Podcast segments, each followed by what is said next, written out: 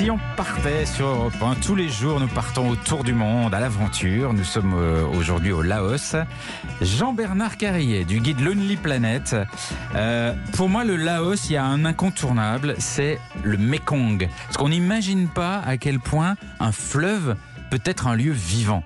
Alors c'est plus qu'un lieu vivant, c'est c'est en fait c'est le grand seigneur de la Ouais, géographie ça, le grand Et seigneur. j'adore ça parce que en France on a la Loire, mais là c'est bien c'est bien plus marquant ce fleuve. Il structure toute la vie du Laos. Oui, oui, c'est Oui. bien plus vivant que la Loire. On adore la Loire, mais Oui, on adore la Loire, mais on hein. roupille sur la Il Loire a à des côté du Mekong. comparaisons. Alors c'est vrai qu'il traverse déjà une bonne partie du pays. Il y a énormément de villages autour. Ouais. Et surtout c'est en fait j'ai envie de dire mais comment découvrir ce fleuve finalement? Ouais. Eh bien en fait il y a des croisières en bateau, ce qu'on appelle des croisières fluviales sur le Mékong, et c'est leur meilleur moyen de s'imprégner de l'ambiance fluviale, de l'ambiance du pays. Le temps s'écoule encore plus paisiblement sur cette croisière sur le Mékong. Rythme nonchalant, c'est très agréable. On peut faire ça pendant 3-4 jours. Il y a différents tronçons qu'on peut, qu'on peut choisir. Ouais. Et Mais puis c'est a- confortable Mais le- alors Ah oui. justement, j'y viens, Nathalie. pardon. Vous allez voir. Non, ça va vous c'est plaire. important. il y en a pour tous les budgets Ah. et tous les styles. Il y a des bateaux qui sont très très simples, des bateaux en bois un petit peu traditionnels. Et puis il y a des bateaux un peu plus luxueux avec juste quatre cabines que vous pouvez réserver pour vos amis ou votre famille, si vous allez en famille. Donc c'est vraiment idéal, avec des cabines très bien aménagées, très, très grand confort. Donc vous voyez, il y en a vraiment pour tous les... Nathalie, ça serait plutôt quoi pour vous? Oh bah, le luxe pour elle. Moi, un pédalo. Un luxe. pédalo sur le Mékong, j'adorerais. mais mais c'est vrai que c'est sympa parce que le- les routes au Laos en plus sont pas vraiment Ouais, toutes en bon état. hein. Il n'y en a Ouais, pas énormément de routes. Et donc traverser le pays sur le Mekong, je trouve que c'est une Et très bonne surtout idée. que le bateau s'arrête à différents endroits. Évidemment, le, le skipper ou le capitaine vous arrête à différents endroits et vous descendez pour aller visiter les villes et les villages qui sont euh, sur les bords, sur les berges du, euh, du Mekong. Donc ça, Ouais. c'est vraiment l'expérience à ne pas manquer. Ouais, très bien. On se baigne pas. Alors, on va y venir justement. Mais si on se baigne, les gens Ah. se lavent dans le Mekong. Oui, C'est la salle de bain. Oui, non mais Donc, ça, oui, mais enfin ça bon. se baigne, ouais. euh, mais beaucoup plus que vous l'imaginez. Oui, mais souvent les gens le, peuvent le faire, mais nous, avec nos peaux euh, de- d'Européens, bon, moi on prend j'attrape une toutes douche les après. bestioles. Pourtant, on me dit, vous étiez dur à cuire. Non, mais Nathalie, dans, dans la fameuse cabine luxueusement aménagée, il y a bien sûr des douches. Non, mais les, Ah, très les- bien. les gens, les gens vont dans le Mekong, ils, ils pêchent avec de l'eau jusqu'à la taille, ils Exact. se lavent. ils- Enfin, c'est l'air de jeu des enfants, les enfants. C'est brou Bah, je dans le vous- Mekong. Oui, je vous Non, rappelle que dans le Gange aussi, hein, les, enfin Oui. bon, Est-ce qu'il y a un endroit que vous avez aimé particulièrement au Mekong, Alors justement, justement, celui-là, il faut vraiment que vous le notiez sur vos calepins. Il y a une particularité du Mekong, c'est à l'extrême sud du pays, donc euh, quand il va euh, tout au sud, le Mekong s'élargit.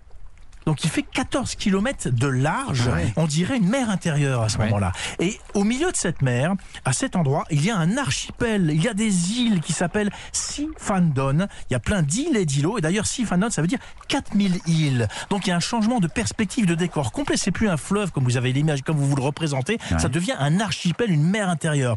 Et on peut séjourner sur ces îles. C'est ça l'intérêt. Ah et l'île principale, c'est Dong Kong, ça s'appelle Dong Kong. Elle fait Dong 18, Kong. 18 km de long sur 8 km de large. Et ça, c'est un petit paradis insulaire. On se promène au milieu des filets de pêche qui sèchent au soleil. On se balade à vélo de village en village. On traverse les rizières. Ou bien, Philippe, pour vous, on lézarde dans un hamac au bord de l'eau sur des petites plages. Je sais que ça vous plaît. vous Ça, connaissez c'est pas bien. quoi. Et puis la touche romantique, je pense aussi à vous, Nathalie, et pour la petite touche Oh. romantique, une sortie au coucher du soleil dans un, avec un bateau de pêcheur. Voilà. il y a des moustiques. Non, il n'y en a pas trop là justement. Tu vois, en saison sèche, c'est parfait. Donc retenez bien un archipel Ah oui, ça me plaît ça. au milieu du Mekong, Ouais. où là il est extrêmement large. Et alors, je suis sûr que vous allez nous parler de ces animaux très particuliers qu'on peut apercevoir. Alors justement, dans cet archipel, on n'y va pas simplement pour le, le dépaysement insulaire, on y va aussi pour observer une faune particulière, un banc de dauphins. C'est les dauphins de l'Irrawaddy. Vous allez me dire, les dauphins c'est dans la mer, qu'est-ce qu'ils font dans Ah bah oui, c'est une espèce de dauphin qui s'est un petit peu acclimaté à cette, à cette eau douce, au saumâtre eau douce, et c'est franchement une, une expérience magique de voir des dauphins Ouais. cabrioler à côté de votre kayak, parce qu'on peut les approcher en kayak ou en petite barque avec un pêcheur, et c'est des sorties euh, qu'il faut vraiment faire parce qu'on est sûr, on est sûr de les apercevoir, ce banc de dauphins. Mais Ouais. ils, sont, ils sont pas tout à fait comme euh, les autres, non? Ils ont pas euh, le Alors, ils ont- écrasé ou carré. Alors ils ont une forme un peu particulière, ils sont un petit peu plus petits Oui. et ils ont une couleur un peu entre le gris et le bleu. Ils sont Voilà. pas- Ah, moi je crois qu'ils étaient un peu roses. Alors ça c'est les dauphins de la plutôt vers en Amazonie. Ça, c'est ceux qui Ah. font partie d'un cabaret. Non mais en tout cas les dauphins d'Irrawaddy c'est vraiment une expérience magique à faire et Ouais. je vous dis on est sûr de les, apercevoir en plus. Ah ouais, génial. mal. Et dans le genre expérience un peu hors norme, il y a des choses à faire au Laos? Alors il y en a une vraiment, c'est un truc de dingue, s'appelle la Gibbon Experience. Euh, là, suivez-moi dans cette fois-ci dans le parc national de Namkan, c'est à l'ouest du pays. Il y a 100 000 hectares de jungle et là vous allez vous allez vivre une aventure qui combine à la fois l'écologie et les sensations fortes. Vous allez passer trois jours hors normes. Je vous explique comment. Vous allez tout simplement loger dans des cabanes perchées dans les arbres à 40 mètres de hauteur, des cabanes en bois évidemment. Tout est très bien conçu avec une vue phénoménale sur toute la canopée. Et que- comment vous allez vous déplacer d'un point à un autre Non, mais déjà, comment je monte à pied. 40 mètres, moi Non, non, mais alors vous avez des systèmes d'échelle, etc. Ah bon Vous allez. En fait, vous allez circuler d'un point à un autre, d'une cabane à une autre, Oh avec des tyroliennes. Oula. Ah vous là savez là, ce que c'est que des Ah tyroliennes hein? C'est des espèces de, de, de, Oui. de, de- cordons en acier, de poulies, poulie. et on se lance d'un point à un autre. Il y a les plus longues tyroliennes dans cette expérience-là font 600 mètres. Donc vous survolez les vallées. Euh, suspendues à ces tyroliennes, vous Comme avez toute la jungle en dessous de vous, et c'est absolument exceptionnel.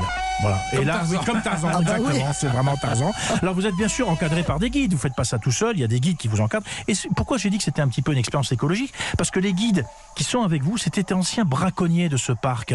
Ils chassaient les gibbons, les fameux singes. Ah bah, c'est une belle Ah bah, reconversion. c'est une belle reconversion. Ils sont avec vous et vous allez pouvoir, ils vont vous décrypter.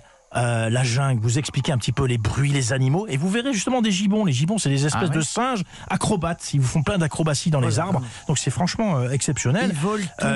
Euh, vous avez l'impression d'être des funambules, de jouer les funambules dans la, dans la jungle. Mais ça s'appelle fait Gibbon Experience. C'est vraiment une expérience incontournable au Laos. Mais c'est pas dangereux, jean Non, c'est pas dangereux. Vous êtes dans des bonnes conditions de sécurité. Vous avez un harnais, bien sûr, pour vous déplacer euh, Ouais. euh, d'une cabane à une autre. Alors, dans les cabanes, c'est un peu rustique quand même, Nathalie. Hein. C'est pas le confort 5 étoiles auquel vous vous attendez, Bah évidemment. C'est rustique. On est à 40 mètres de haut, je vous l'ai dit. Euh, Il y a parfois des insectes un peu la nuit, mais voilà, ça fait partie aussi de l'expérience, Nathalie. Ouais. Il faut le Oui. vivre. Il faut Mais en même vivre. temps, plus on est haut, moins on a de serpents. Voilà, donc vous aurez pas les C'est serpents. l'avantage. Vous avez Oui. quelques petits insectes Oui, il doit y avoir du moustique quand même. hein. Ouais, c'est ça, moi c'est mon Quelques problème. petites araignées éventuellement. Ouais, ouais, ça Mais ça a l'air génial. hein. Moi, je veux faire la tyrolienne finalement. Ah bon Experience. Dans les bras de Jean-Bernard seulement. Je verrai bien tous les Il deux. voudra jamais. Non, les tyroliennes sont prévues pour une seule personne. Voilà, hein. c'est ça, bien sûr, moi tu penses. Elle peut pas être votre Jane Non, non, non, non. Non, je suis sûr qu'il va couper la corde pour que je tombe dans le ravin. Il y aura plein de singes gibbons tout autour. Je sais que vous aimez pas les singes en plus. Non, j'ai peur des Ah, singes. voilà, voilà, voilà. Ils nous ressemblent trop. Alors, euh, on a vu tout à l'heure que le Laos, c'était toute une mosaïque de- d'ethnies, de, peuples différents. Est-ce qu'il y a une façon de, de, de, de les aborder, de les rencontrer? Ouais, alors vous avez parlé des Karen. Moi, je Ouais. suis pas allé rencontrer les Karen. J'ai vu une autre ethnie qui s'appelle les Aka euh, dans la province de Pongsalis, c'est au nord du pays. C'est une ethnie qui est montagnarde, donc qui vit dans les montagnes. Et là, on peut en fait, le, le- pourquoi les- on peut les approcher en faisant des randonnées, des treks. Donc évidemment toujours avec un guide local, hein, évidemment. Euh, ça dure plusieurs jours. Vous passez de village en village. Vous traversez des forêts, des rivières, et vous dormez chez les habitants dans les villages, donc euh, avec les, les Aka. Euh, alors c'est un peu rustique, mais c'est une expérience humaine absolument euh, mémorable. Vous êtes vraiment en immersion. Vous découvrez les coutumes, les rites de ces villageois, Par qui vivent d'ailleurs sur des maisons en bois sur pilotis, Ah tout ouais, simplement. ouais. Donc déjà c'est assez, euh, assez extraordinaire. Et puis les femmes Aka, c'est ça que j'ai adoré. Elles sont renommées pour leur coiffe d'argent. Ah oui. Elles ont des, ces coiffes sont ornées de, de- de pièces de monnaie. Elles sont coniques ou arrondies. Ça doit être lourd à porter. Oui, c'est lourd, mais c'est joli. Alors photographier, c'est Ah, vu des extraordinaire. photos magnifiques. Ah Et ouais puis Ah les ouais. vêtements de ces femmes euh, sont en coton, ils sont teints à l'indigo, ce fameux indigo, euh, cette couleur, euh, ce bleu très sombre, très Ouais. dense.